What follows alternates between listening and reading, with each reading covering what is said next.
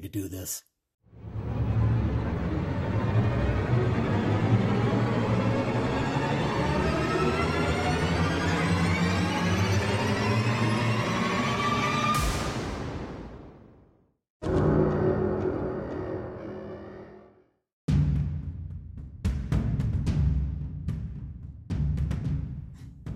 History. A window that provides us with a brief look back into time ancient people that changed the world. To hopefully unravel the mysteries of ancient cultures and to learn about what people believed in and would most certainly die for. Is it possible to learn from the mistakes of others who made choices based upon these beliefs of so long ago? And even accept responsibility for the horrors that they potentially inflicted upon people for generations to come. For this is the history of religions and, of course, their gods.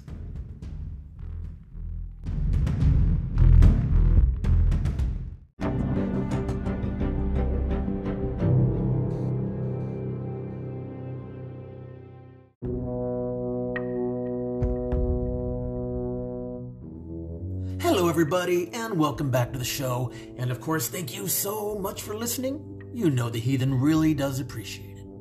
So today, it's December 21st, and it's 2021, and this episode is number two of season four. In this episode, I am entitling Lost in Translation. I wish there was like some thunder and lightning going on behind that. But in this episode, guys, I want to discuss a couple of different topics. Number one, how the Hebrew scripture and the literature that we have from Qumran, the Dead Sea Scrolls, which are the oldest surviving text that we have today that absolutely represents all the different factions of Judaism. And as far back as 500 to 700 BCE, that leads all the way up to the Antiochian crisis, right up around the 160s of BCE. And how do they differ from the Greek Septuagint? right?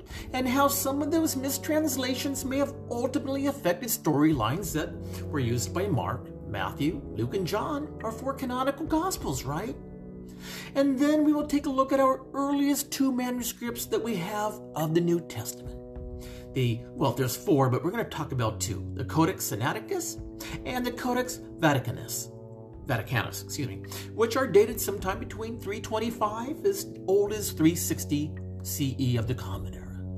So before the final editions were completed by the 400s, that is, but how do these texts differ from the Bible translation that we have today, especially the widely used King James Version? Did the stories get changed along the way with over 300 years of making copies? The answer is yes, and today we're going to discuss them all. And then number two, after everything that we have discussed so far, about Jews and about Christians of the first century, why do the Jews not accept Christianity? And why do they still refuse to accept Christianity? So, guys, buckle up and let's go see what is lost in translation.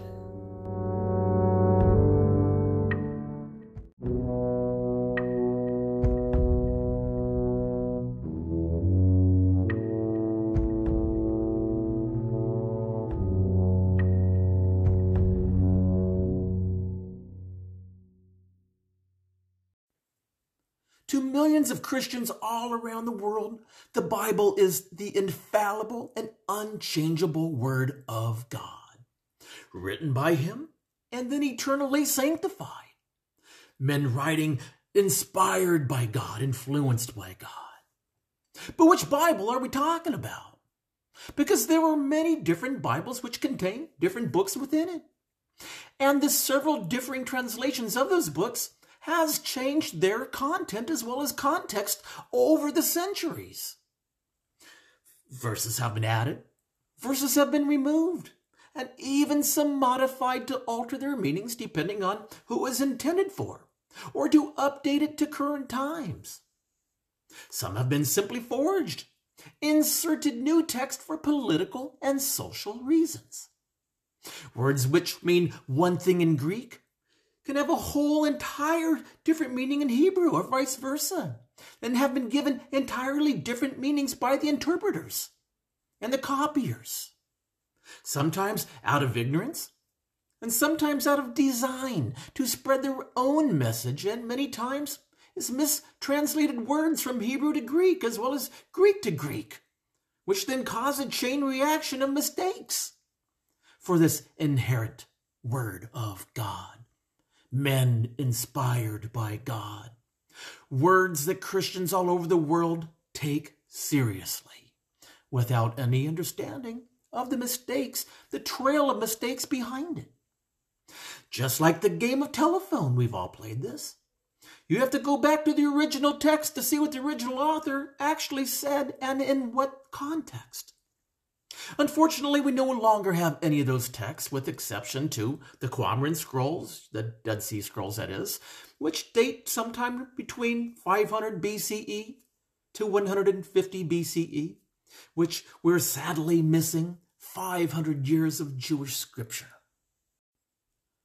Now, when the Bible has been edited to modernize its language for the purpose of making it more readily understood by its readers, the editors have used verses already modified from the original and modified them yet even further, and again and again and again over centuries. Entire verses have been moved and footnoted, changing the meaning of the original, not only to make it more readable to modern eyes, but to reflect the opinions and beliefs of the editors, not the authors. You can see how this would change, right? Kind of like in the music industry. The original artist produces a song. A new artist, some 20, 30, 40, 50 years later, rewrites the song. It almost has an entire new meaning to it. Same thing as in movies or in plays when they're being modernized. Right? Dialogues changed and updated to suit a new audience. This is the same case with the Bible texts. And this has been done despite the scriptural admonition against changing one word of the biblical prophecy, a verse which has itself been changed, its meaning altered, until further editors decide to alter it yet again, leading modern day Christians to misunderstanding the original author's intent of his or her message. So now I want to talk about a few alterations that were made to the Bible and what its potential consequences were. We're going to start off light and easy with some basic ones and move into some of the heavy hitters, some of the fun stuff. Got to leave the fun stuff for the end, right? So here are several changes that were made to the Bible, which have been made over centuries, changing what is called by believers the inerrant word of the Lord into the inerrant word of man or men over centuries as they deemed necessary. But I know most of you Christians are going to say, well, they were inspired by God too. Anyway, so we're going to start off with the book of Acts, chapter 8, verse 37 from the King James Version. Now, unfortunately, this confuses the readers on the requirement of baptism. And then in some versions, this verse is omitted entirely from 837. Now let's take a look at it. So in chapter 8, the apostle Philip, he was basically preaching the gospel of Jesus to a unknown eunuch. And when the two came to a certain water that we're told, the, the eunuch basically asked Philip, Doth hinder me to be baptized? And Philip replied in Acts 8.37, and this is clear and, and important, and Philip answered, If thou believest with all thine heart, thou mayest. And he answered and said, I believe that Jesus Christ is the Son of God.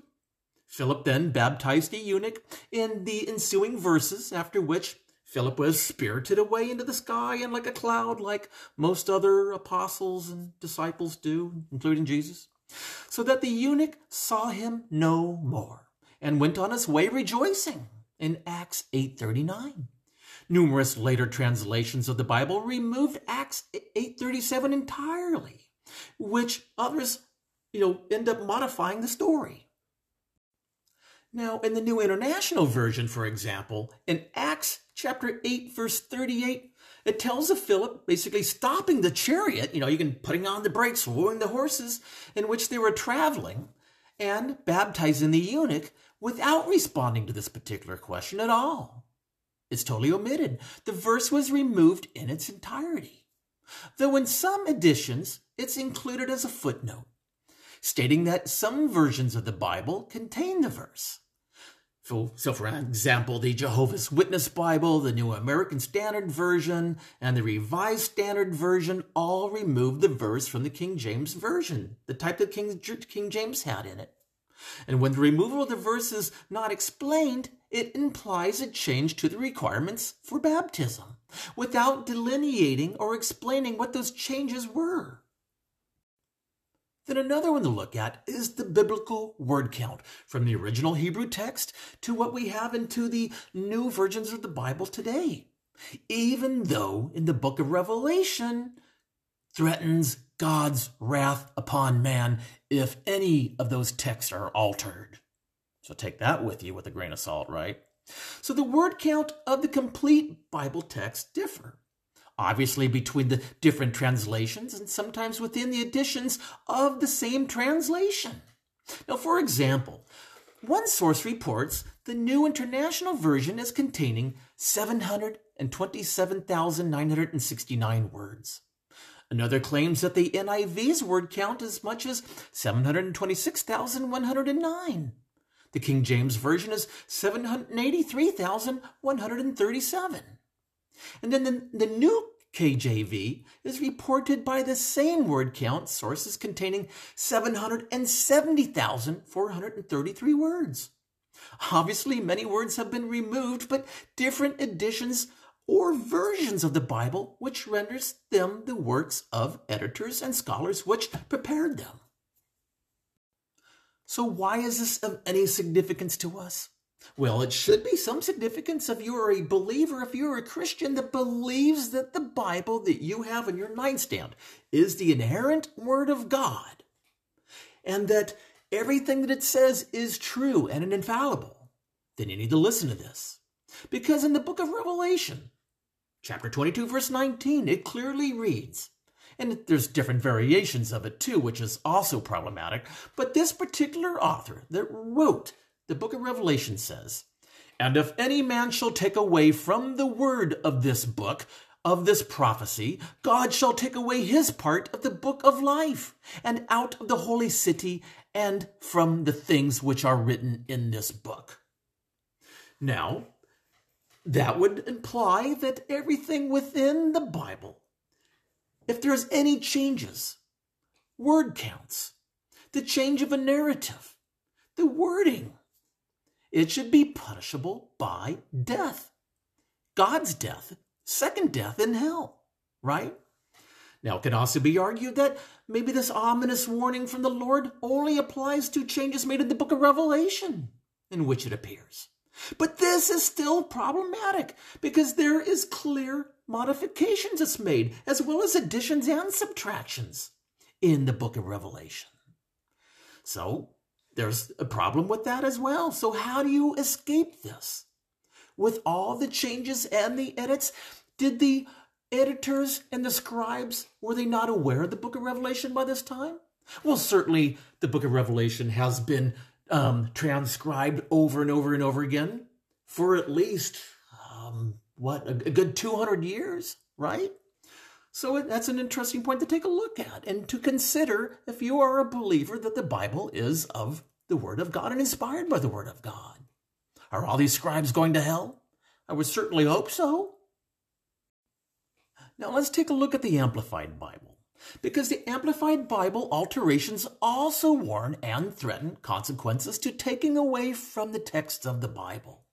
And the same verse references the above uh, the one that we just talked about in Revelations 22 19. It appears in the Amplified Bible, and so therefore, and if anyone cancels or takes away from the statements of the book of this prophecy these predictions relating to Christ's kingdom and its speedy triumph, together with the consolations and the admonitions, which are warnings, pertaining to them, God will cancel and take away from his share in the tree of life and in the city of holiness, pure and hallowed, which are described and promised in the book. So the additions to the verses are easily seen and quite different. Obviously, the author is putting his own influence and his own ideas and his own theatrics into the verse. And the result is this publication of an opinion based not on the words of the original text, but on the beliefs of the editor and the scribe. Such changes to the source text are actually prevalent in all known versions of the Bible, including the King James Bible, which is known for the virulence of some of its defenders. Some of these claim that all other versions of the Bible are actually false, little more than forgeries, and that the King James Version is the only version of the Bible which should be used and in doing so, they ignore the many errors of translation between the original source documents, as well as the clear insertion of additional verses many years after the original documents were written. And the Amplified Bible makes it clear that the book is intended to be taken literally, not figuratively. Now, one of the most intriguing lost in translations that we have actually occurs in the original Gospel of Mark, where Jesus gives Christians instructions. But these instructions come from an unknown author some centuries later. So, for instance, in the King James Bible, the Gospel of Mark, and let me remind you that the Gospel of Mark is the first gospel to be written sometime around that mid 70s. But that original Mark that we have, there's, there's like four, several of them, actually ends at chapter 16, verse 20. And they went forth, and they preached everywhere, the Lord working with them, and confirming the word with signs following. Amen. Now, most translations of Mark follow the King James Version, with varying verbiage for the verses of chapter 16, which closely follow the Gospel of Luke. But they also appear to have been added by an unknown author or authors other than the guy that actually wrote Mark, based on the oldest known manuscripts of the work that we have. The oldest extant copies of Mark actually end at chapter, um, chapter 16, verse 8, not 20. Now that's a lot to add on. And there are numerous copies which indicate that the work, in fact, originally did end there, even with the one that was written 300 years prior. And one is the Codex Sinaiticus, and the other one is the Codex Vaticanus. And so both of these are dated between 325 and 370. I, I believe the um, Sinaitic copy was 360 Common Era, and then the um, the Vatican copy was 325 of the Common Era. Now, in the original, or at least the oldest oldest copies of Mark that we have, Mark ends his gospel shortly after the crucifixion. Jesus' body is buried in the tomb, and then the two women, Mary Magdalene and Mary, the mother of James and Salome, arrive at the empty tomb, and the heavy stone door has already been rolled away with the young man, not an angel or angels inside, but just a young man. But he told the women that Jesus has ridden, risen, and that he will meet the disciples in Galilee. And then he said, Go tell them that I am coming. But instead, they run off scared and shaking, and they told no one. That's it. That is where the original Mark ends the story. They told no one. Jesus is simply missing from the tomb.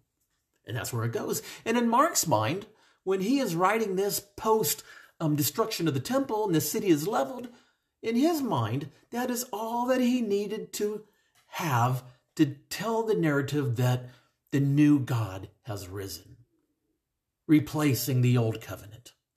And that's it. It doesn't go any further than that. There is no great commission whatsoever, no instructions whatsoever. His story needed to end with the Jews killing Christ and then Christ replacing the Jewish God. Now, as you can imagine, there are many theories out there regarding the ending of this dark eerie and mysterious gospel, where Mark ends abruptly after chapter 16, verse 8, as well as when these additional verses were even added. Obviously, some 300 plus years later, maybe longer. But according to the original author, there was nothing else to add based on his version of Christology in the 70s and who his readers were. They've already experienced the decimation of the city and the leveling of the temple, and they already understood all of the little puns and all the different little idiosyncrasies in his gospel and what the message was, and the message was clear. The additional verses that were added on subsequently, after Mark was long dead and gone after a couple centuries, describes what's called in the Christian world as the ascension, which is actually a pretty major piece of the entire Jesus story in later days and are included in the KJV version without any subsequent commentary, such as that the texts were added later by an unknown author. Though many newer translations did contain notes pointing out that there was an unknown source of the subsequent verses after 16.8, but many of them just added in arbitrarily without even any question or directing the Christian reader that, hey, these weren't in the originals. My Bible Hub, for instance, even does say um, that it was added on later. But much of the later verses, it refers to the criteria for how to obtain salvation, which differs elsewhere from the Bible, proselytization, and of course the Great Commission, the command from Jesus to go out and preach that his life is the world and the only way to achieve salvation was to him, to every living creature in the world. The Great Commission is to many fundamentalists their prime directive in life to get as many Christians on board as possible.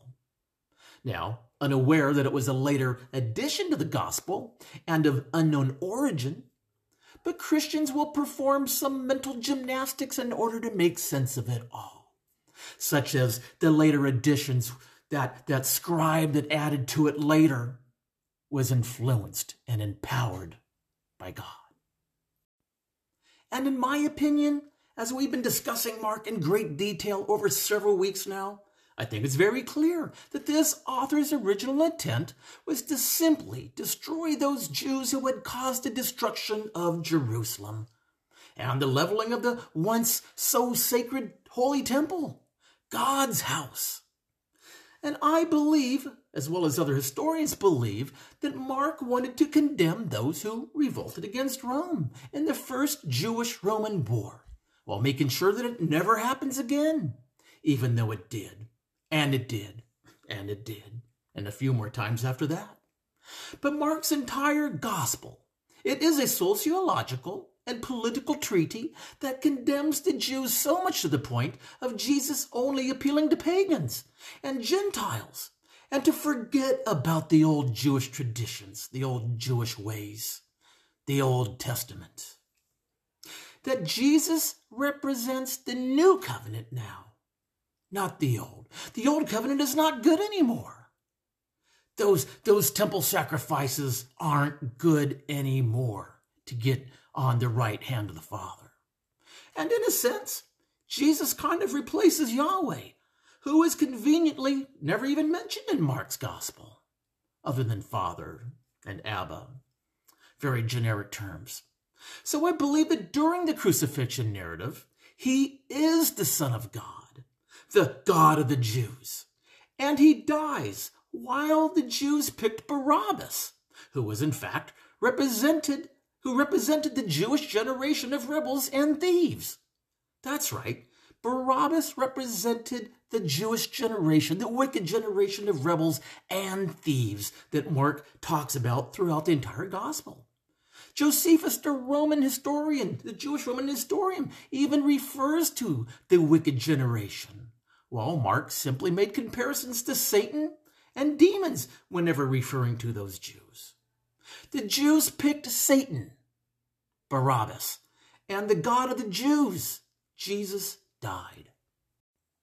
So, to this author from Mark, all he wanted is for the God of the Jews to be no more, and for the Jesus to return to preach to the Gentiles. And that's where he simply ends his story. In fact, it gets even stranger than that when you look closer to his gospel, because everything that he does in his mission is copying Titus Caesar's military campaign against those wicked Jews that begins in Galilee at a major sea battle where his soldiers literally become fishers of men and ends at the fall of Jerusalem where Mark details out his Jesus doomsday prophecies as we've talked about numerous times in Mark 13. In essence, to Mark, Jesus is Titus Caesar of Rome, who destroyed the Jews. Now I'm guessing that when Mark um, just has Jesus rise again and meet with his crew in Galilee, is simply gone full circle, and now Titus is the king of the Jews as well as the pagans, and he literally is the Son of God, his father Vespasian, who was deified as God. Now, I know that one's pretty far fetched and full of conspiracy, but go back and listen to the episodes on Wars of the Jews and Mark that uh, we did previously. And it ties it all together into a nice bow for you, and you can either accept it as it is, or you can look deeper into what Mark was absolutely trying to convey to his audience at the time. And it's actually really pretty freaking interesting when you look at it that way. But there's another one to take a look at, and that's the changes to Matthew and the Lord's Prayer because the Lord's Prayer first appears in the Byzantine text, which is much, much later than commonly believed. Now, I want you to keep in mind, Mark, and I'm going to keep referring back to Mark because he wrote first. Again, Matthew wrote about 10 years later. And then in Mark, remember, there is no Lord's Prayer, and there is no Great Commission, there is no Great Ascension, and there is no detailed announcement out to all the Christians of the world to go out and recruit more Christians right? None of that's in there. So, even in Matthew, the Lord's Prayer is non existent. So, this prayer, it's known as the Lord's Prayer, and it appears twice in the Gospels and in differing variations, if you would. And it's found only in Luke and it's found in Matthew. Keeping in mind of the dating, Matthew again is writing sometime between 85 and perhaps as late as 90, and then with Luke coming in as late or as early as 95 and as late as 100. So now, commonly among Protestant congregations, the prayer also includes what is called the doxology. We all know this one. It's the one that I learned and I was raised Lutheran. And it goes like this And for thine is the kingdom, the power, and the glory forever and ever and ever. Amen. End quote. And so it ultimately appears in the King James Version in Matthew chapter 6 verse 13. Now the differences between Matthew and Luke are Matthew's version is much longer, and it continues with a request for debts to be forgiven in the same manner as people have forgiven those who have debts against them. Forgive me, I forgive you. But in Luke, on the other hand, he makes a similar request about sins being forgiven in the matter of debts being forgiven between people. This is clearly a human insertion of opinion and feeling, not a God intervening between humans, telling them what to write or where to make changes or, or edits a hundred years later after the fact. So, obviously, knowing when Luke comes in, more than likely the um, editor um, or the scribe made that insertion sometime around the early fifth century, or perhaps um, even a little bit later. And to make it feel fluid, obviously added it into Luke. And then ultimately, sometime later, someone wanted to make all um, all of the synoptics included. And so it was obviously ultimately added to Mark much, much, much later. So we have fluidity between the Gospels. So this prayer, the Lord's Prayer, does not appear in the oldest known manuscripts of the Gospel of Matthew that we have, dating into the fourth century and it appears to have been inserted into the gospel by an unknown writer or scribe or editor, since the subsequent verses are out of whack and out of number or out of order. So, more than likely, the Lord's Prayer is a fourth or perhaps fifth century interpolation, which is clearly invention. Now, keeping in mind that Mark has no clue what the Lord's Prayer is, and Matthew copies Mark almost verbatim, with exception to some personal alterations of his own. But those are the originals.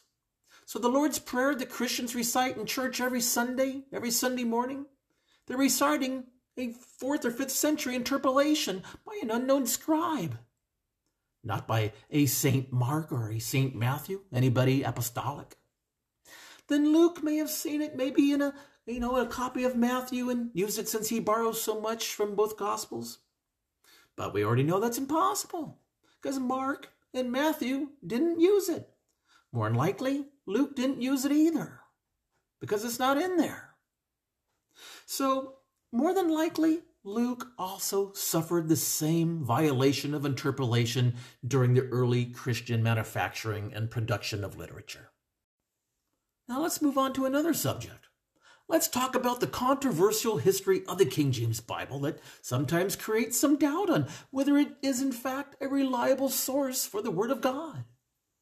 Those who defend the King James Bible as an inerrant Word of God actually miss a pretty important point. It was never intended to be so, guys. The Bible was actually commissioned by the British king after he convened the Hampton Court Conference in the year 1604 where problems with earlier English translations, which were contrary to the Puritan sect of the Church of England, were actually being discussed.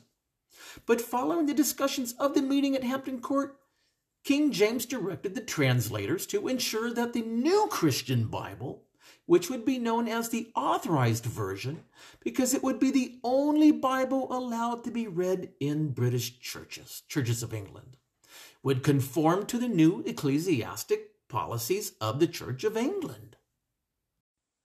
Now, the Church of England depended greatly on ordained clergy and a hierarchical structure that did not exist at the time in the translations that they had. And so they altered their new Bible accordingly to make it fit. So the King James Bible, it was never intended to be the inerrant Word of God but instead the basis of the authority of the Church of England and the monarchy of England as the Church's rightful head. And King James also ordered the translators to use as referential starting points and style guides to two existing English translations the Great Bible and the Geneva Bible, both of which were problematic for the Puritans. Other existing Bibles which could be referred by the translators were required to be on a list that was only approved by the king, and the king only. And as a little bit of trivia, the Geneva Bible, it was translated by English Protestants while in exile in Geneva during the reign of Queen Mary. Now let's talk about some of the early criticism of the King James Bible, because it shows a lot of inaccuracies in the translation from earlier texts, being of the Hebrew Bible as well as the Septuagint. Now, when the King James Bible was being written, it was done so by committees. Picture that. With six committees translating assigned portions that were given to them. You can imagine this, right? Probably a, a big conference center of some sort and bringing in all these different editors who would translate the Bible from one language to another. And the majority of the Old Testament was translated from Hebrew, with some sections that were actually in Aramaic, an older language spoken by Jews. And the New Testament was translated from Greek, and books of the Apocrypha from Latin and Greek. Existing English Bibles were used as references as well. All of the committees worked not for a word for word translation of the source documents, but from the view that the source documents were to be used to support the eschatology of the Church of England. This approach delivered significant differences between the resulting King James Bible and the Latin Vulgate Bible, as well as the existing English translations that we have today. So let's dig into this a little bit. The highly esteemed English scholar and the Hebrew language expert for his day was Hugh Broughton. And Hugh roundly condemned the approach that was taken by these Bible translators and the completed work he called inaccurate, calling it an, an abomination of translation that was foisted upon the English people. And then we have Thomas Hobbes. Thomas compared the New English translation unfavorable to the Latin and in his critical works on statecraft Leviathan, the title taken from the book of Job, he used biblical chapter and verse references from the Latin Vulgate instead of the King James Version, which often did not correspond at all. Now, King James ordered the printing of any other Bibles in English suspended, no more, ensuring that the authorized Bible's use would be increased, being his version. Now, these mistranslations found in the King James Bible, well, they go on and on and on. The writers of the King James Bible, guys, they had access in several cases to the original source documents, all the literature that they needed. But they chose instead not to use them while producing their new Bible. relying instead on earlier translations by other scholars and existing English Bibles that were filled with errors, scribal mistakes. To these, they changed or added verses in order to achieve the goal that was mandated by their king. Old Testament verses were taken from existing English Bibles, including the Rhemish New Testament, where Christ quotes the scriptures himself which they were told explicitly to not use as a reference, which they were subsequently criticized for in the preface of their finished work. And in the Old Testament passages, they altered them. They altered them from the original Hebrew. They even altered them from the Septuagint, the Greek translation, in order to support a more Christian theology and tradition. We'll talk about that. Let that sink in. The King James Version altered the Old Testament to make it fit, like, for instance, the um, nativity scene in, found in Luke and Matthew that does not exist anywhere in the Old Testament. we'll get more into that. So let's take a look at an example here. And I'm going to start off by using Psalms 22. Psalms 22, 16 to be exact. But before I get into this particular one, I want to talk about, if you remember, and you've been following along the podcast, you know that Mark, who wrote first, while writing his Passover narrative, um, the, the whole crucifixion narrative, pulls directly from Psalms 22, which is all about Jews in general and King David, if you would. But here's an example. And the Hebrew text reads, a pack of villains encircled me like a lion, my hands and my feet. Now, the translator changed the passage to read, They pierced my hands and my feet. Why? To adhere to a more Christian theology and belief, implying that Jesus' piercing of his hands and his feet to the cross were actually foreseen and prophesied in the Old Testament. Mark actually uses the entire Psalms 22 for his crucifixion narrative. Check it out, word for word, actually. They also went as far as to change the titles of the books of the first and the second Esdras, renaming the Old Testament books instead Ezra and Nehemiah, respectively, changing the third and the fourth Esdras to the first and the second. Now, the changes to the text of the Hebrew Bible, known to Christians as the Old Testament, were actually re- relatively subtle in comparison to the creativity that was applied to the New Testament, in which several verses were simply added, with some inserted in existing Gospels in order to confirm their place in others. Also, the New Testament's translation in the King James Version sometimes isn't even based on ancient text at all. Matter of fact, they don't even know where it came from. So, for example, the chief source for the writers of the King James Version of the New Testament was actually a Greek edition by Theodore Beza, which included a Latin translation of the Gospel as well. A later noted biblical scholar, his name was Frederick Scrivener, noted 190 instances where the scholars working on the King James Version deviated from the Greek and Latin text and opted instead to use existing text from other English translations instead of the originals that they had. And then Scrivener also noted numerous incidents, more than at least three dozens, where the resultant English text had no supporting Greek text from which it was even translated. In other words, the King James Version contains many verses which do not appear in any of the translations of the original Greek. They were simply invented on the fly. And with closer scrutiny of the original documents, or rather the oldest surviving manuscripts of the books of the New Testament that we have, actually confirms that many of the verses in the King James Version have no supporting source material whatsoever, hence their omission or reduction to footnotes in subsequent versions of the Bible. And supporters of the King James Version argue that such revisions in itself is an abomination since to them King James Version is simply a translation of the Word of God from its original ancient languages. And that's the kind of apologetics that we'd expect from any type of Christianity, right? But in fact, the King James Version is a conflation of several different Bible translations from more than at least a dozen languages, compiled by 47 men in six committees. Now let's talk about translations of the words and the printing accident that caused a 17th century printer to accidentally print the mistake, Thou shalt commit adultery. well, I like it. Uh, I, I agree. But a primary motivation for the translators that were preparing the King James Version of the Bible was actually about readability by their fellow English citizens as well as the flowing sweep of the language when passages of the Bible were being read aloud from the pulpit.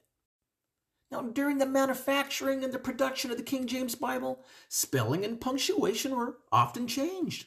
However, by the printers who were printing them out, who altered the spelling of words or omitted punctuation marks just in order to maintain the integrity of the columns in which the volume was actually printed.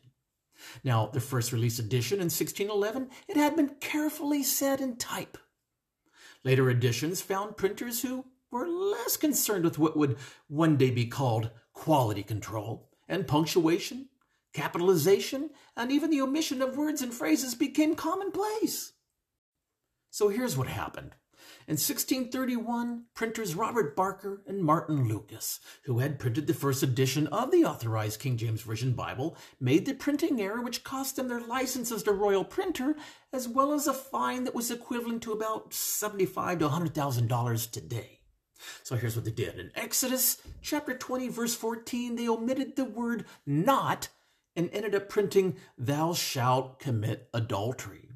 Now, as you can imagine, an outraged king ordered that all copies of the misspelled book be seized and burned, and the possession of the Bible became a crime. But a few copies survived into the 21st century.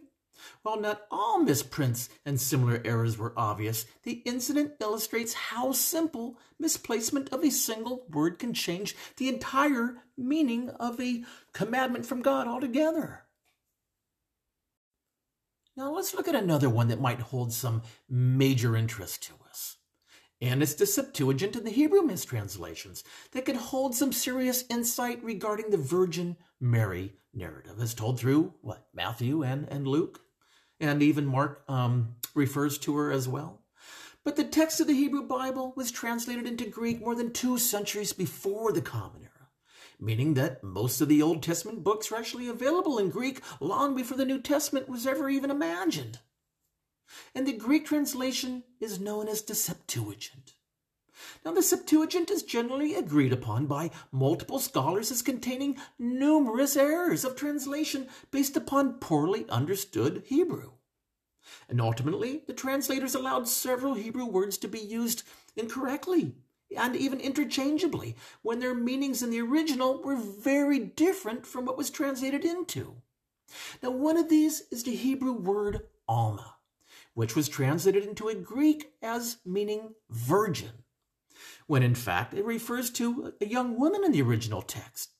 Betula is the word that they should have used if they want to use virgin, being the Hebrew word that refers to a woman who was pure, that of a virgin. So that was a mistake. So what makes this interesting, even more interesting, is that both Mark and Matthew pulled heavily from the Septuagint versus the Hebrew text for verses that would support their version of the Christology in their gospel. So already they had the wrong word in their mind. They were imagining that this would be a virgin woman. Now, had these guys been able to read and understand Hebrew, the Mother Mary narrative never would have been imagined in the first place. Now, unless you want to include the woman named Mary who ate her infant child during the siege of Jerusalem, as told through the words of the Jews by Josephus, in which Mark pulls extensively from. It's possible that he may have been inspired by that verse in the Septuagint, accidentally understanding it as a virgin woman, but made it symbolic with the woman who ate her child in reality in order to achieve salvation. Now, here's an interesting thing that Josephus writes when he's talking about this woman. Now, keep in mind the reality here. Titus and his army built a ginormous wall around the city and its temple and cut the inhabitants off from food and water. The Jews were literally eating their dead. And this is confirmed by multiple historians, not just Josephus. But what this woman says to her child right before cutting his throat is of major significance to us. If in fact Mark did build this Mary off of this woman, it's going to be very interesting to look at even deeper. There might be a whole other underlining story. And this is what she says to her child Come on, be thou my food, and be thou a fury to these seditious varlets. Josephus referring to the um, rebelling Jews, of course, and be a myth to the world, which is all that is wanting to complete the calamity of us Jews. So this verse that Matthew uses was actually taken from Isaiah chapter 7 verse 14 that prophesies the birth of Emmanuel to a virgin. And if you remember, Emmanuel simply is Hebrew for God is with us.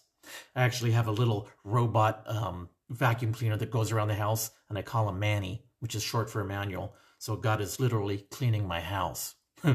but this is quoted in the first chapter of Matthew describing the virgin birth of Christ, which is one of the basis of Christianity. But again, Isaiah uses the Hebrew word Amma, meaning simply a young woman, rather than Betula, meaning a pure woman. Then Matthew quotes the virgin birth as being the fulfillment of the prophet, the delivery of the Messiah. But the translation is wrong. The word Amma appears only once in Isaiah, in chapter 7, verse 14.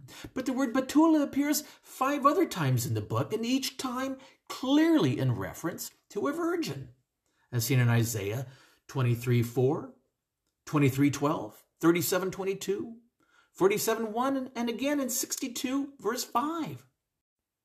So, accepting the mistake and the error in the Christian tradition, the translation into Greek remains the source of the description of the prophecy being fulfilled of the virgin birth. It is not, however, apparent in the original Hebrew. Now, the problems that we have with the King James Version of the Bible and Lost in Translation actually begins in the beginning actually the very beginning in the creation story. And when the creation story translated directly from the Hebrew text, it gives the King James Version of Genesis a whole new meaning. Now, the first verse of the King James Version of the Bible reads in quotation In the beginning, God created the heaven and the earth. Now, the original Hebrew does not contain the definite article the and in fact pluralizes the word heaven to heavens. It also includes, when correctly translated into English, the word had. And therefore, the verse should be read like this, the way that the original Hebrews had intended it. In quotation In a beginning, God had created the heavens and the earth.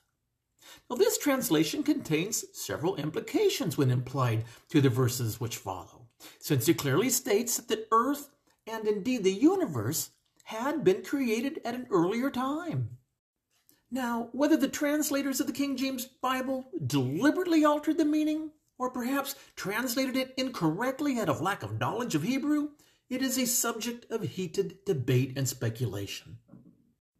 Now, the same cannot be said of the second verse of Genesis, which refers in the King James Version to the earth being in quotation, without form and void, which is a reflection of Calvinistic views of the earth being chaotic and shapeless.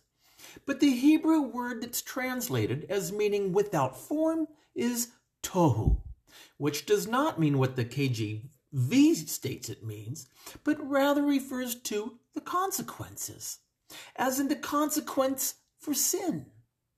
A word for word translation from Hebrew into English changes the verse to read, And the earth had become waste and empty, and darkness was upon the face of the deep. The basis of the mistranslation of the second verse was based largely on the mistranslation of the first verse of Genesis. So let's talk about another one. You might even say it's a big one. Giants.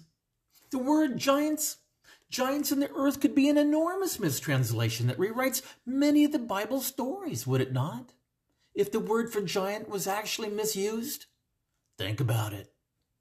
Lots of stories of giants in the Bible. But the word giant actually appears multiple times in the King James Version of the Bible, and nearly every single time implies to people of enormous size, like serious, big, monstrous people, as you would imagine.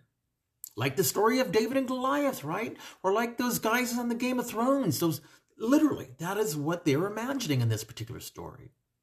But when the Hebrew word, so translated, does not refer to size at all, but it refers to character, or stature, or rank, right? Your, your, your hierarchical status. One example of this is in the book of Job. When that symbol of extraordinary patience laments, and the quotation goes, He breaketh me with breach upon breach. He runneth upon me like a giant. Now, the English word giant is a mistranslation of the Hebrew word gibbor, which more accurately translated means a mighty man or perhaps a mighty warrior, person of great rank and stature.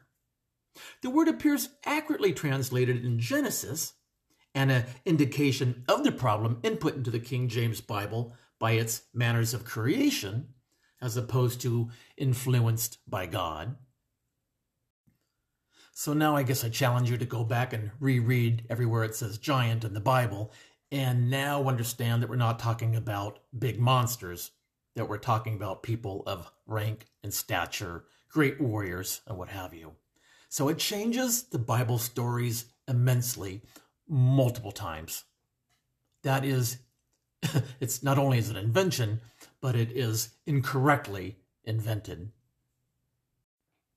And we come to another problem. Because not all of the committees which were responsible for producing the texts and the translations for the different books of the King James Bible were even qualified or, or, or even actually staffed with people of equal ability and knowledge of those ancient languages to properly even translate. Why are they even there?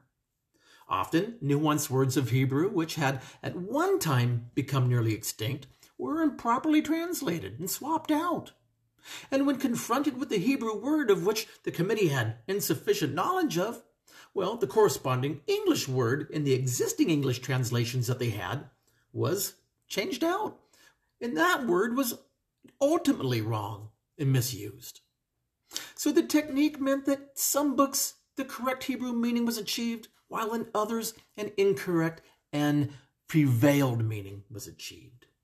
And still prevails, which in return alters numerous stories from the author's original intent. Now, newer translations, which strive to be more reflective of the original Hebrew and Greek, detract from the King James Version, causing its celebrants to claim they are distorting God's inherent word.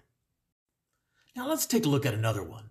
This one's found in Isaiah chapter 9, verses 6 and verses 7. Now, written in the King James Version, it reflects the monarchy's message to its people. Being king is a divine right. It's obvious that the necessity of the translators of the King James Bible was ultimately to please the monarch who commissioned them.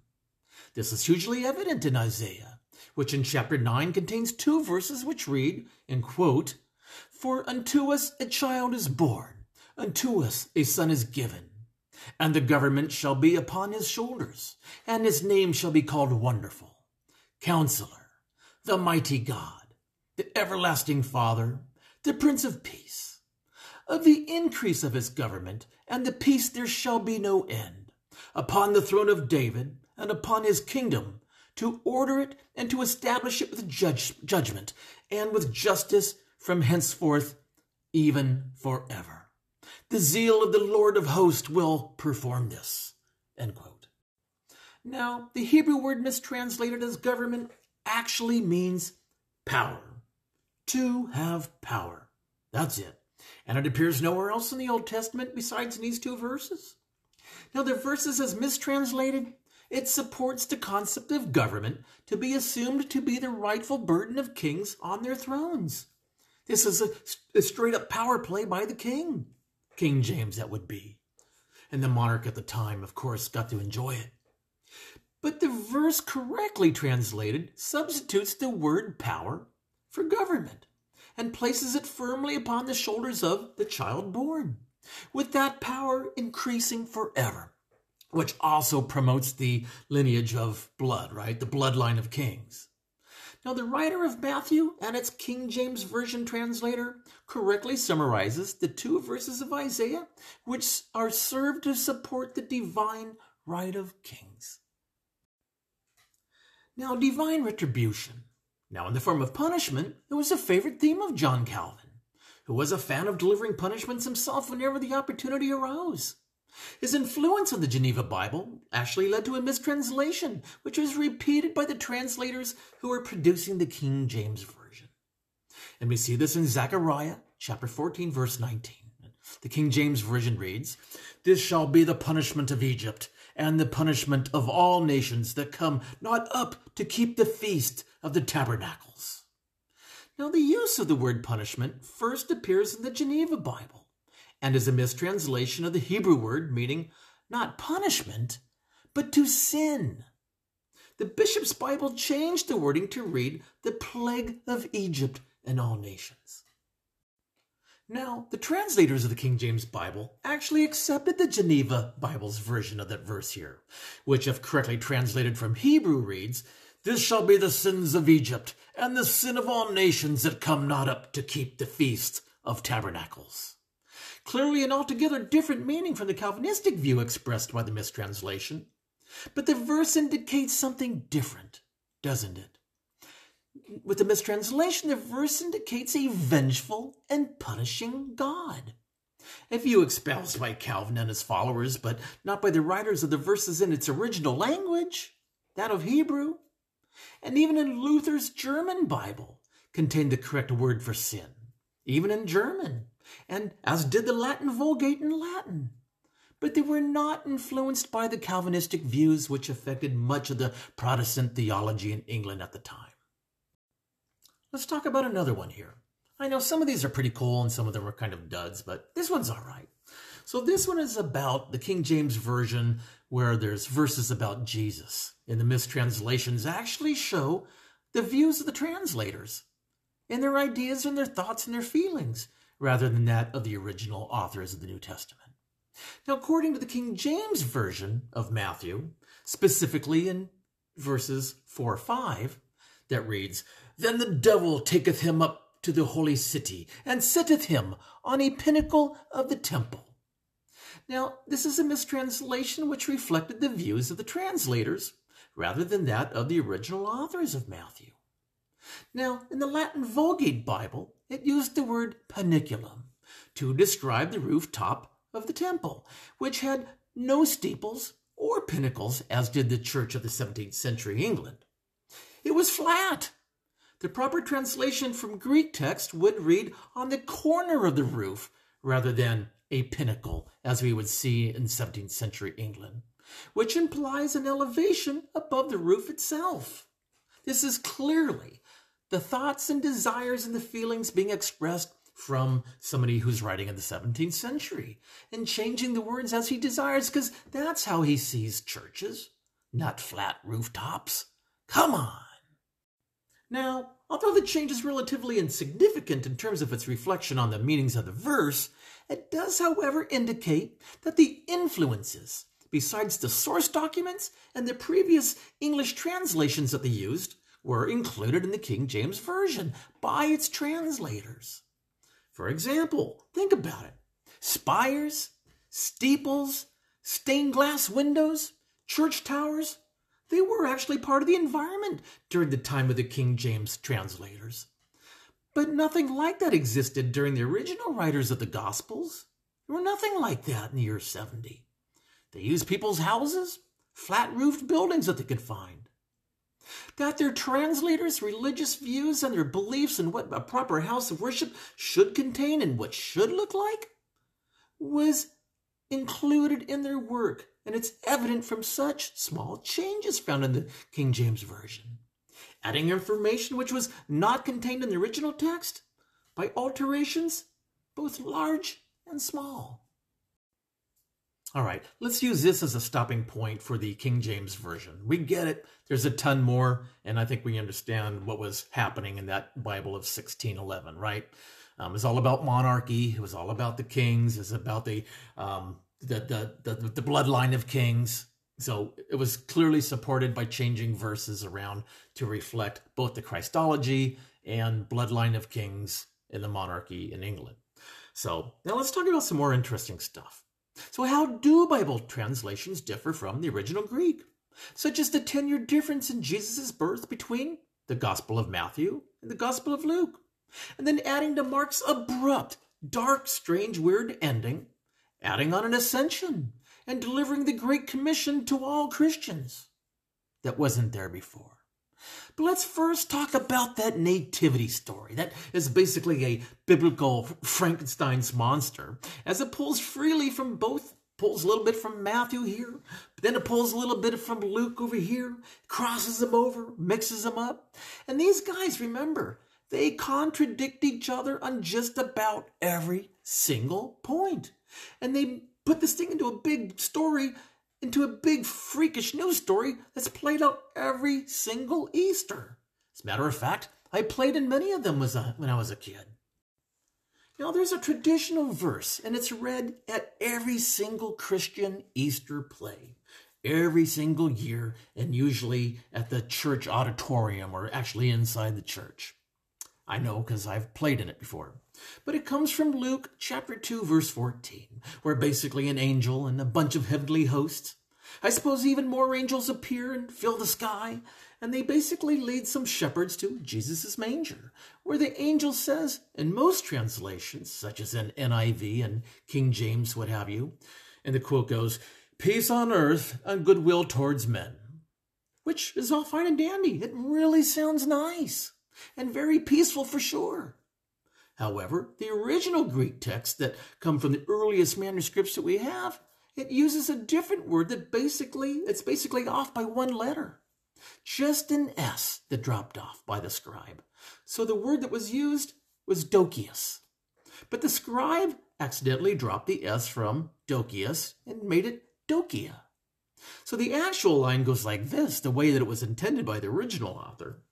Peace on earth among men of goodwill. End quote. So this, as you can see, it's a little different, right? The fourth century text that we have in Greek is basically it's saying those who only God likes will in fact receive peace. And everyone else can just go fuck off. but all just because an S dropped off of one word. It changes the entire theme of the verse. So, and now that error is read in every nativity scene that has been copied and copied and copied over and over and over again, proliferating the inerrant word of God as a mistake. Then we have the epistles, which are letters that are written by Paul out to his churches, to his congregations. I think an interesting one to look at is 1 Corinthians 14, where he basically says that all women should remain silent in the churches. For it is the law, God said so. Christ told him in a vision. Although it's not, and that they are not permitted to speak. And if they have any questions, to ask their own husbands when they get home.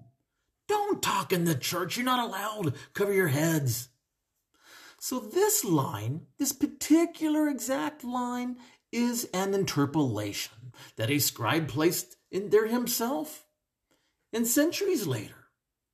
And why would Paul say such a thing? Just a few verses earlier, he's actually giving instructions for men and women and how they should speak in church. It's quite the contradiction, is it? So, it doesn't fit the context at all, you see. However, this theme can carry over into a second century forgery known as 1 and 2 Timothy, where this author, not Paul obviously, was truly a misogynistic prick. So Paul never conveyed this feeling about women in his churches. Never. Never once. So whoever inserted this line just wanted to express his own views clearly.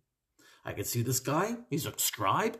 He's sitting in there and he's writing Paul's letters over from the original, or at least the Greek that he had, over into his version that he's translating and he wants to stick at the women in there because he's a what? A misogynistic pig. Or I think I said prick earlier. We'll go with he's a misogynistic prick. Furthermore, we even have manuscripts where a senior scribe during medieval times noted in the footnotes of the Bible that the passage did not belong there. Yet, we still have it. So, this is a perfect example of where people think the Bible says one thing when it actually doesn't, or wasn't supposed to. Now, let's take a look at something else that Paul gives us. And he brings this to us in 1 Corinthians chapter 11 verse 5, where he basically says in quotation, I praise you for remembering me in everything and for holding to the traditions just as I passed them on to you. But I want you to realize that the head of every man is Christ, and the head of woman is man, and the head of Christ is God. Every man who prays or prophesies with his head covers dishonors his head. But every woman who prays or prophesies with her head uncovered dishonors, his, dishonors her head. It is the same as having her head shaved. For if a woman does not cover her head, she might as well have cut her hair off. But if it is a disgrace for a woman to have cut her hair off or her head shaved, then she should cover her head. So, yeah, perhaps a little sexist, but let's continue to the verse to see what it says. And I begin quote, Man ought to not cover his head, since he is the image of God and the glory. But woman is the glory of man. For man did not come from woman, but woman from man. You know the whole rib thing, Adam and Eve. But neither was man created for woman, but woman for man. Again, the whole Adam and Eve story being employed here. But it is for this reason that a woman ought to have authority over her own head because of the angels. I'm not even sure what that even means. Nevertheless, in the Lord, woman is not independent of man, nor is man independent of woman. For as woman came from man, also man is born of woman. But everything comes from God. End quote. So I guess that's a little bit better and definitely not what this interpolator would like to have Paul say. So here Paul is making the argument against that rhetoric that degrades women. So he was actually sharing some pretty feminist views in his time. He was actually rather radical. Now, this interpolator's sentiment was added much, much later when the church started to fall back into some of its more oppressive ways with respect to how women should be treated such as the, the reason the Acts of Thecla was burned by Tertullian, that held some very feminist views. But what about those angels? What in the hell was that all about? Well, one view is that Paul used a piece from the Old Testament where literally male angels would descend down to the earth and have sexual intercourse with human women. Then, as a result, their children would become giants, which was synonymous with demonology, as seen in 1 and 2 Enoch. So when women having long hair in church obviously attracted these horny rogue angels. So in order to create some sort of subterfuge, they had to cover their heads to provide some additional protection from these horny demons, who also joined Satan in his rebellion. In fact, early Christians even imagined these dark, horny angels, even living among them, meddling in their affairs and causing problems. And they, and they can imagine them sitting in the church pews right next to them. Perhaps the men imagining the demons having sex with their wives. So I also know some Christians today that also think this way, that there are demons and devils and Satan himself living among us. And, you know, I wish I could help them out. That's kind of the reason why I'm putting the show together. But the New Testament writers also employed these traditions into their gospel narratives, as seen whenever Jesus cast demons out of people.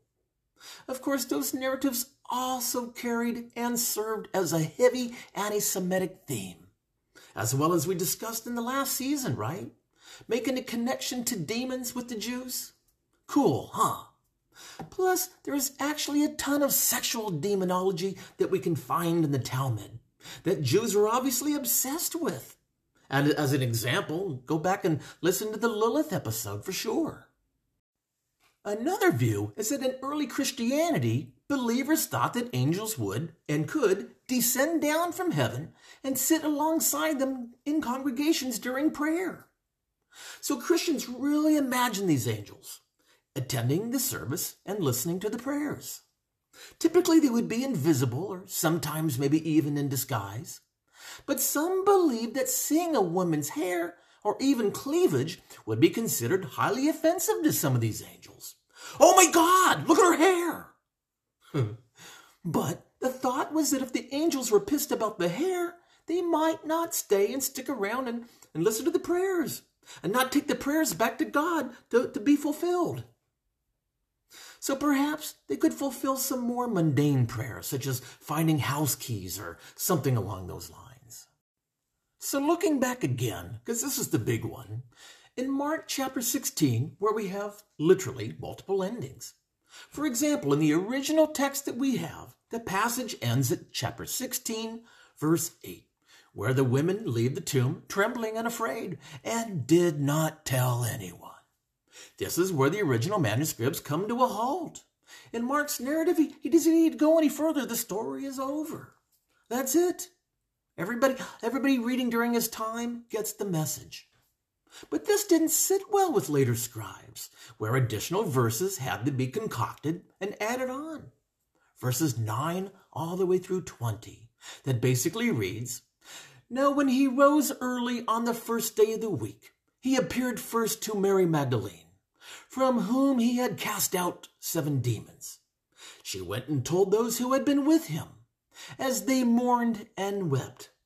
But when they heard that he was alive and had been seen by her, they would not believe it. And then Jesus goes on to appear to two disciples. So, verse 12.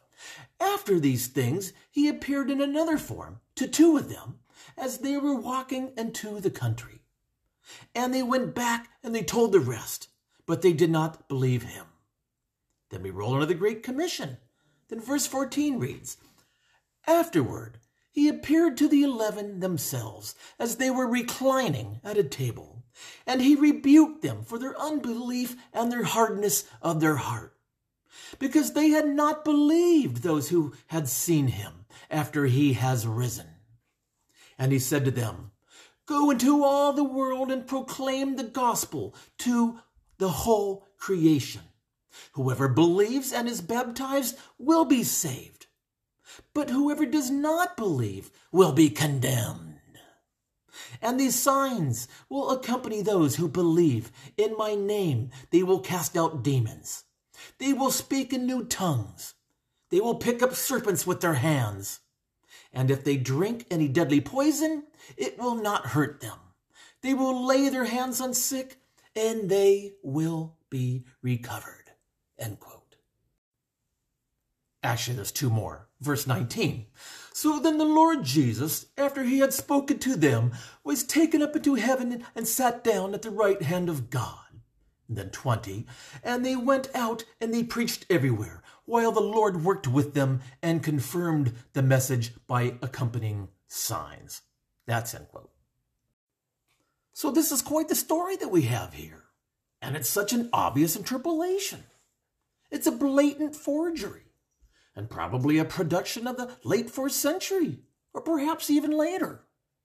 What we see that Mark leaves out was never actually intended to be there in the first place.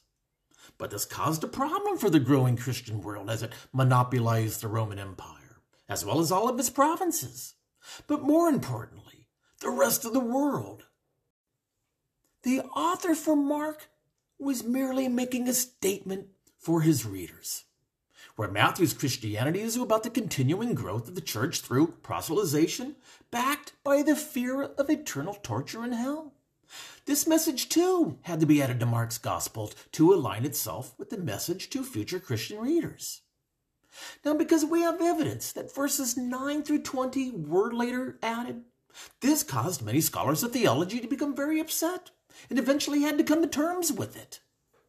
Now keep in mind, these verses hold the get baptized and believe in Jesus or burn in hell line and go tell the whole world. You know, the Great Commission?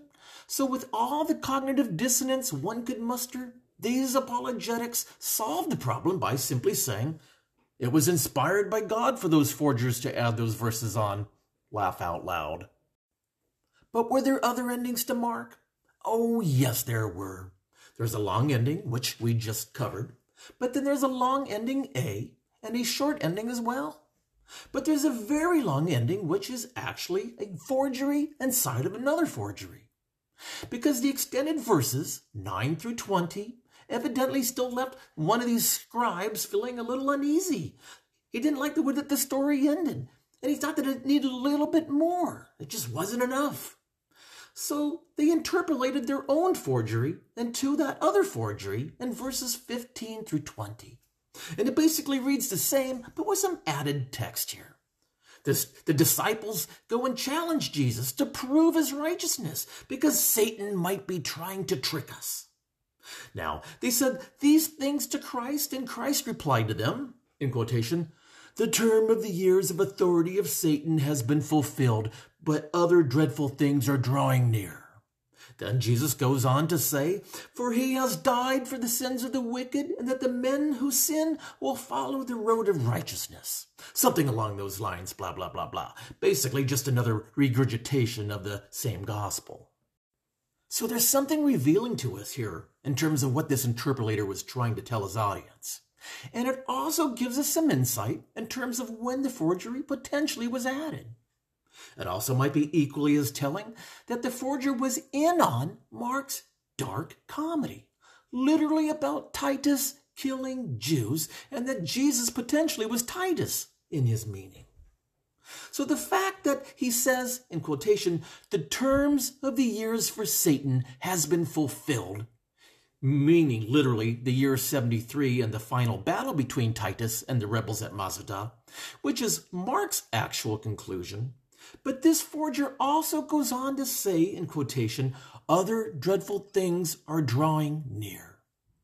Now that we know history, historically two more Jewish Roman wars ignited, where hundreds of thousands of Jews, as well as Roman citizens, were killed. The Second Jewish Roman War of 115 that lasted for two years, ending in 117, and then the final revolt and most devastating, led by Bar Kokhba from the year 132 to the 136. Now, I believe, as do most other scholars, that both the author for the Gospel of John and this forger wrote after the Bar Kokhba revolt, as they both imply that another war is either imminent or happening at the time. And more than likely, this is the war that was happening at the time. Thus, we get the book of Revelation a few years after this final war, as, as they reflected in the battle between Jesus and the devil in some aerial sky battle. And then there's one more, then we'll make this the last one. In Mark 16, verse 3, remember this one? It's where the two women are coming up to the tomb and they're questioning each other. Well, hey, who's going to roll away this big, heavy door from the tomb? Well, this scribe wanted to add a little bit of color. It wasn't enough. So he basically has the two women ascend up on a cloud with the angels after the tomb door is opened up. And that that blackened sky turned back to day.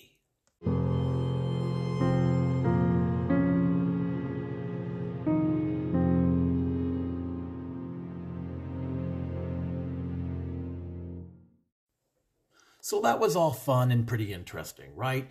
Now, keeping in mind everything that we just talked about, everything that we've been talking about with the history of the Messiahs, the history of the religion that ultimately changed the world.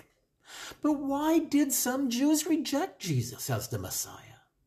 Well, now that we have a better understanding of the history behind the political movements and the many different Jewish sects as well as Christian sects, we can actually see where there might be some reason to actually reject the idea of Jesus from Proto Orthodox Christianity. And most Jews not living in Rome, in fact, did. In the 200 years that led up to the turn of the millennia, we had multiple Jewish factions, just like we do with Christianity. That were in, there were some that were enjoying the lifestyle of the Greeks, enjoying the culture. Then we had Jews who were attacking the temple, and they were critical of the temple because they didn't agree with the way that it was being run. Then we had Jews who were staging battles against the Roman occupiers that ultimately led to a series of bloody battles and all out war with millions of dead. Then all of a sudden, under the rule of Vespasian and his sons, Titus and Domitian, we have a Jewish Savior being talked about sometime in the mid 70s, but lived and died 40 years earlier. And this Savior Messiah has a headquarters in Rome with leaders that have ultimate power. These stories, as you read them, were about a different kind of Jewish Savior, however, not the one that the scriptures tells us about. We were expecting a militant Messiah coming back to take Israel and to destroy the enemy of the, of the, of the chosen people, kicking out the Romans, kicking out the Seleucids, not joining side by side and, you know, taking their hands and raising them in the air as the victors.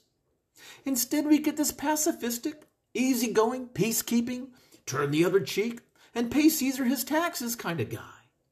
All stories told in secret parables that are taken from the works of Josephus, some of the works of Homer, and some of some lost literature that we no longer have.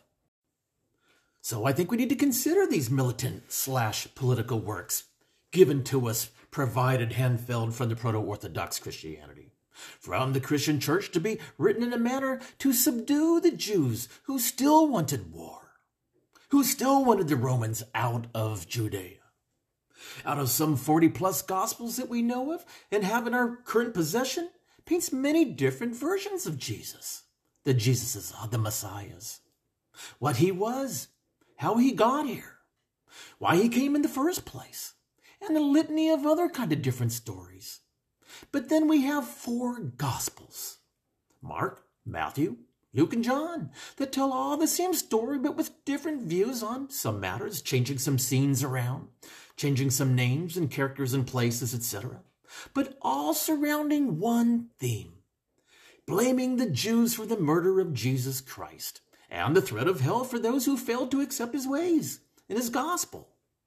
Is it possible that some certain political leaders in Rome helped influence some of these canonized gospels?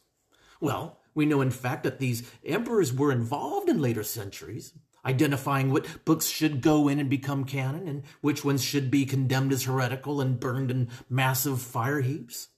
So why not consider thinking that Vespasian, who ruled Rome between 69 and 79, which is exactly when Mark was written, and then Matthew shortly after, Perhaps many Jews of the first century caught on to some of this and simply didn't buy into it. Think about it. If you're a Jew from any one of these sects living in the mid to late 70s and were told that 40 years ago Jesus came and, and you missed him. But not only did you miss him, you rallied along with the Sanhedrin, the chief priest of the temple cult, to crucify him. So let's take a look what are some of the reasons that Jews refuse to accept Jesus as their Messiah, as told through New Testament scripture? Now, number one, he did not fulfill the messianic prophecies as told through Old Testament scripture. And number two, Jesus did not embody the personal qualifications of the said Messiah. And number three, biblical verses referring to Jesus are all mistranslations.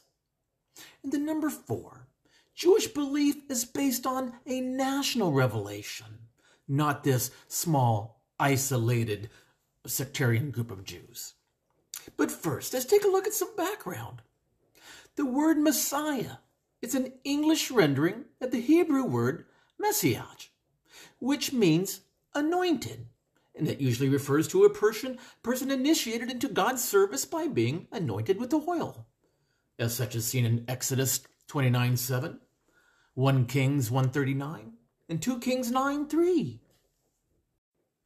Now let's go through all four of these one by one and their description.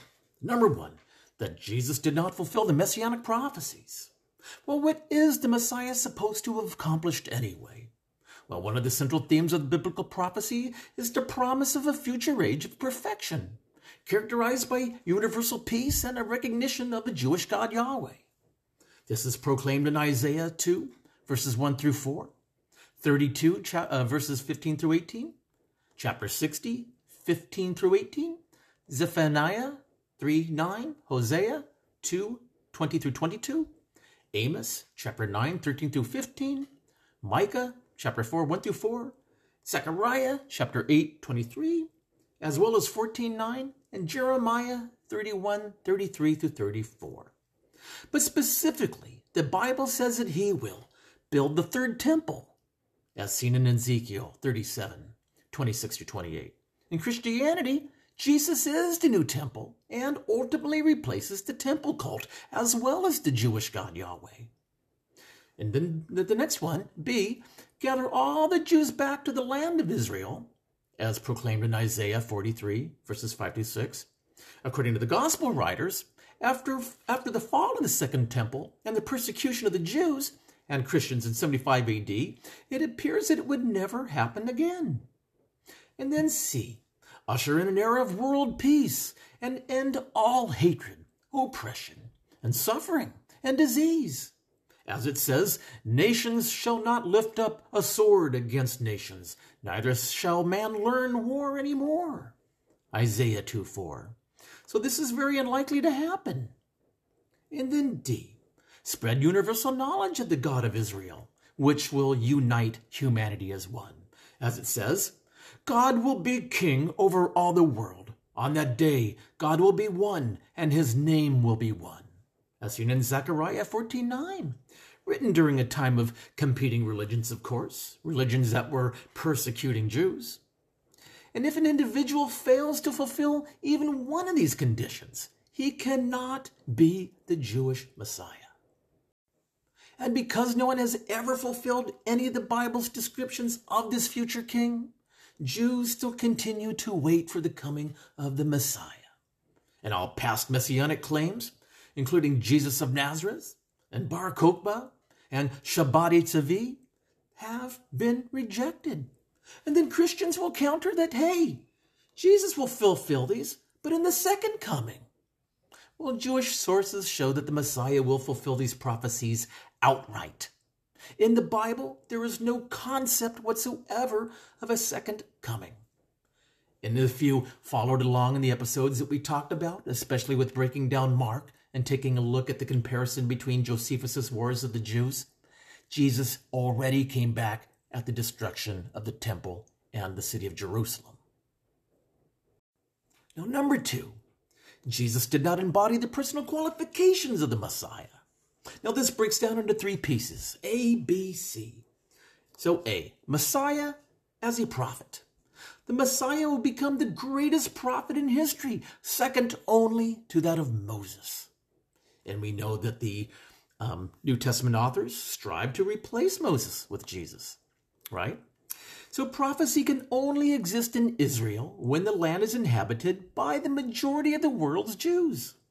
A situation which hasn't existed since 300 BCE during the Alexandrian period. During the time of Ezra, when the majority of the Jews remained in Babylon. Prophecy ended upon the death of the last prophets of Haggai and Zechariah and Malachi. And Jesus appeared on the scene approximately 350 years after the prophecy had ended. Thus could not be a prophet after that. And B, the Messiah has to be a descendant of David. Now, many prophetic passages speak of a descendant of King David who will rule Israel during the age of perfection, specifically in Psalms 132, but also in Isaiah 11, 1 through 9, Jeremiah 23, 5 through 6, 37 through 10, 33, 14 through 16, as well as Ezekiel 34, 11 through 31, 37, 21 through 28, and last but not least, in Hosea 3, verses 4 through 5. Unfortunately, King David's son, who would be the heir to take the throne, was actually killed, so the prophecy was actually unsuccessful. But Matthew picked up on this and created a virgin birth with the lineage connected to David through God. Additionally, the Messiah must be descended on his father's side from King David. See Genesis 49:10, Isaiah 11:1, Jeremiah 23:5 and 33:17, as well as Ezekiel 34:23 through 24. According to the Christian claim, Jesus was the product of a virgin birth, and he had no father. Therefore, he could not possibly have fulfilled the messianic requirement of being the descendant of his father especially of King David.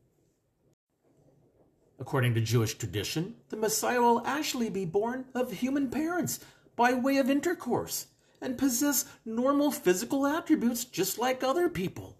Grow up as a child into an adult. He won't be a supernatural hero, a superhero, a Superman, or Spider Man kind of guy. He won't be able to heal anybody or walk on water, any of these things that the New Testament authors conjured up. So let's talk about this for a moment.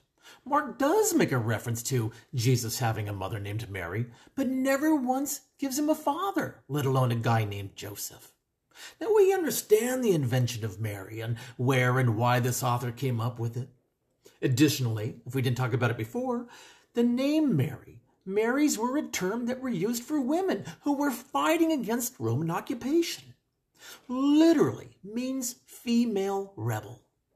And it is even more interesting when you look at it and you think about what you read in the Gospels, that Mark even employs so many Marys in his narrative. Mary's in his Jesus story, including at his crucifixion, as well as at his tomb. Female rebels are arriving at his crucifixion and, and at his tomb. And then those Jewish female rebels left the empty tomb shaking and told no one. In Mark's narrative, one might imagine that Mark was saying that the Jewish rebels went to see him and confirmed that the body of the dead God of the Jews was truly dead, only to find that he had escaped. I believe that in Mark's mind, this was the message that was coming. This was the message that the Jewish God was coming for them in some sense and that they had better watch their backs. That was Mark's message anyway, not all of this ascension and Great Commission crap. He literally wanted the rebelling Jews of the future to be afraid of their own shadows. And then the last one, C. The Jewish Messiah will be Torah observant, unlike, unlike Paul and Mark's Messiah. The Messiah will lead the Jewish people to full Torah observance. The Torah states that all mitzvot remain binding forever, and anyone coming to change the Torah is immediately identified as a false prophet as seen in Deuteronomy 13 1 through 4. And then, all throughout the Christian New Testament, Jesus continuously contradicts the Torah observance and states that its commandments are no longer applicable. Then we move on to number three with the infamous mistranslated verses referring to Jesus. Now remember, biblical verses can only be understood by studying the original Hebrew text, which reveals many discrepancies in the Christian translation. Now, the first one we'll talk about, we've already covered it a little bit, was the virgin birth. The, the Christian idea of a virgin giving birth, which is derived from Isaiah 7.14, which Mark kind of used, and then Matthew employed it altogether with greater details, basically describing an Alma as giving birth. But the word Alma has always meant in Hebrew just a young woman, not a pure woman. That word is different altogether, and we talked about it. But the Christian theologians during the time came centuries later and translated it as the word virgin. This accords Jesus' birth with the first century pagan idea of mortals being impregnated by gods, such as Hercules, right? Then Matthew, who was our second gospel writer to be canonized, writes sometime between 80 and 85, perhaps even later. And then Luke, the third gospel to be canonized between that 90 and 95. Remember, they're the only two writers to talk about the virgin birth narrative taken from Isaiah. Now let's go back a little bit further. When this writer in Isaiah is referring to Alma, he's actually not talking about a um, young girl. He's talking about Israel as a young nation.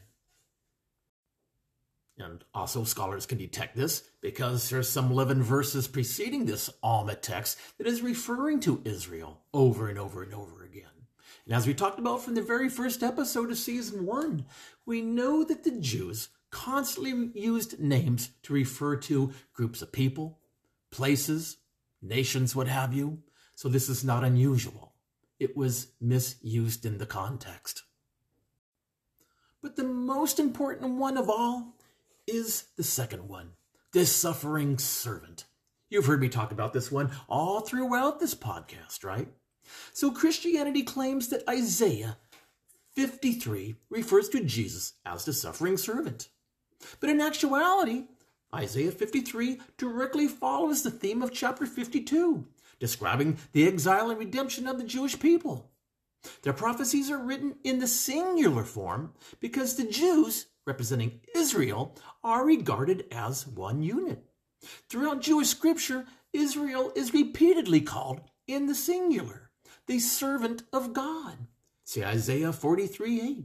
In fact, Isaiah states no less than 11 times in the chapters prior to 53 that the servant of God is in fact Israel. But when read correctly, Isaiah 53 clearly and ironically refers to the Jewish people being bruised, crushed, and as sheep brought to slaughter at the hands of the nations of the world. These descriptions are used throughout the Jewish scripture to graphically describe the suffering of the Jewish people. That's seen in Psalms 44. As we surveyed earlier, the bruised and battered Jews at the hands of Antiochus, Belshazzar, Nebuchadnezzar, and of course, the Roman emperors. Isaiah 53 concludes that when the Jewish people are redeemed, the nations will recognize and accept the responsibility for the inordinate suffering and death of the Jews.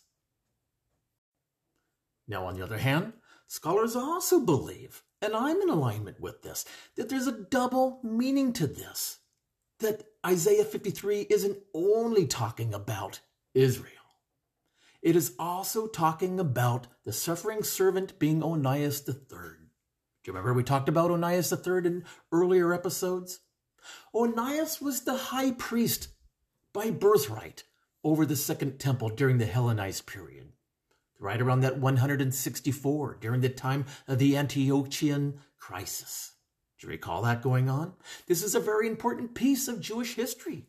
Led to the Maccabean revolt, right? It's everything that Hanukkah is all about. But Onias III is the one priest that tried to bring Torah observance, God, Yahweh, back to the temple and move out and eradicate the Seleucids that had infiltrated the temple, bringing in busts and statues of Zeus and other um, Seleucid type of um, statues and artwork within the temple as well as its culture and its and those Greek ways. Well, Onias did everything that he could to try to bring this back in, only to be bruised, battered, turned in, accused, falsely accused, and ultimately murdered by his fellow men. That is the suffering servant that was trying to bring God back. And then number four, Jewish belief is based solely on national revelation. Throughout history, thousands of religions have been started by individuals attempting to convince people that he or she is God's true prophet. But personal revelation is an extremely weak basis for a religion because one can never know if it is indeed true or not. Since others did not hear God speak to this person, they have to take his word for it. You just have to believe him, like Paul, right? Even if the individual claiming personal revelation performs miracles. They do not prefer that he is a genuine prophet. All the miracles show, assuming they are genuine, is that he has certain powers. That's it. It has nothing to do with this claim of prophecy. Now, Judaism, unique among all of the world's major religions, does not rely on claims of miracles as the basis for the religions. In fact, the Bible says that God sometimes grants the power of miracles to charlatans in order to test the Jewish loyalty to the Torah. Let's see that in Deuteronomy 13:4. But of the thousands of religions in human history, only Judaism bases its belief on national revelation. For example, God speaking to the entire nation is what that means. If God is going to start a religion, it makes sense that he'll tell everyone, not just one person, like Paul, which never happens. In fact, in Jewish tradition, the Jews did not believe in Moses, the teacher, because of the miracles he was performing. Whenever anyone's belief is based on seeing miracles, he has lingering doubts because it is possible that the miracles were performed through the magic or, or through sorcery. All of the miracles performed by Moses in the desert were because they were necessary, not as proof of his prophecy according to Jewish tradition. So, what then was the basis of Jewish belief? The revelation at Mount Sinai, which we saw with our own eyes and heard with our own ears, not dependent on testimony of others, as it says. Face to face, God spoke with you. The Torah also states God did not make this covenant with our fathers, but with us, who are here and alive today. Anyway, that's in Deuteronomy chapter 5, verse 3. So Judaism is not miracles. It is not about miracles. That's sorcery. It's magic. It is the personal eyewitness experience of every man, woman, and child standing at Mount Sinai 3,300 years ago. Now, as you can imagine, along with this Jewish response, there are, of course, Christian apologetics that have their own arguments. And here's what they are. Number one, in response, it is claimed that Joseph adopted Jesus and passed on his genealogy via adoption. But there are two problems with this claim of adoption. There is no biblical basis for the idea of a father passing on his tribal line by adoption. It's written nowhere. It's made up. A priest who adopts a son from another tribe cannot make him a priest by adoption, for example. And then B. Joseph could never pass on by adoption that which he doesn't have. Because Joseph descended from the line of Jeconiah. Matthew says it straight up in chapter 1, verse 11. As he fell under the curse of that king, that none of his descendants could ever sit as king upon the throne of David. Secure that with Jeremiah 22:30 as well as 36:30. But the desperate Christian response to this difficult problem is this. Apologists claim that Jesus traces himself back to King David through his mother Mary, who allegedly descends from King David, as shown in the third chapter of Luke. But there are four basic problems with this claim.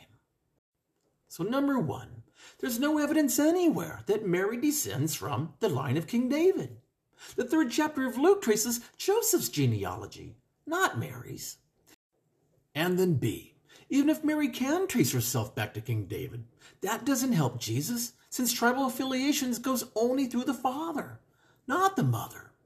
See Numbers chapter 1 verse 18, as well as Ezra chapter 2 verse 59. And then C. Even if family line could go through the mother, Mary was not from a legitimate messianic family. According to the Bible, the Messiah must be a descendant of David through his son Solomon.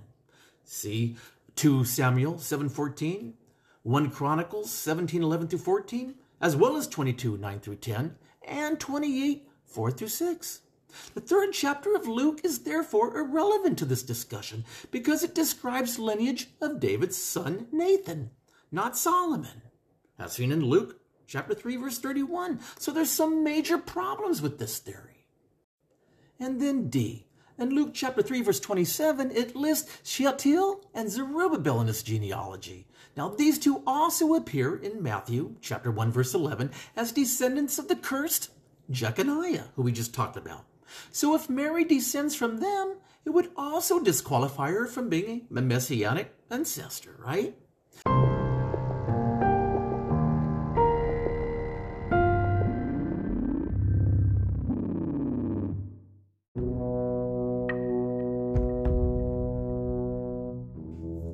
All right, everybody, that's it. I'm bringing this episode to a close, and I certainly hope you found it fun, exciting, and interesting, and maybe even funny. But I hope that it helps you in your search. I hope that it helps you dig deeper, and I hope that it helps you in your analytical skills, especially your epistemology, that the tools in your toolbox that you use to figure things out, right? in, in terms of looking at the scripture and becoming critical about it and trying to understand the history behind it because it is a rich history and it's an interesting history. And history is what helps us learn how to not make, make mistakes in the future, right? That's my role here. That's what we're doing. I'm learning as we go as well. And I hope that you find this fascinating. So, guys, this is it.